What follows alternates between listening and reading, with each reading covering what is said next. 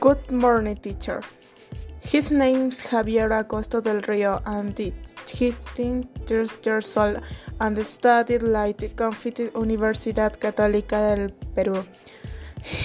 He organized and the food collection campaigns for those affected by the quarantine. He projects and supports with the help of the Arequipa community those months in need. Thank you.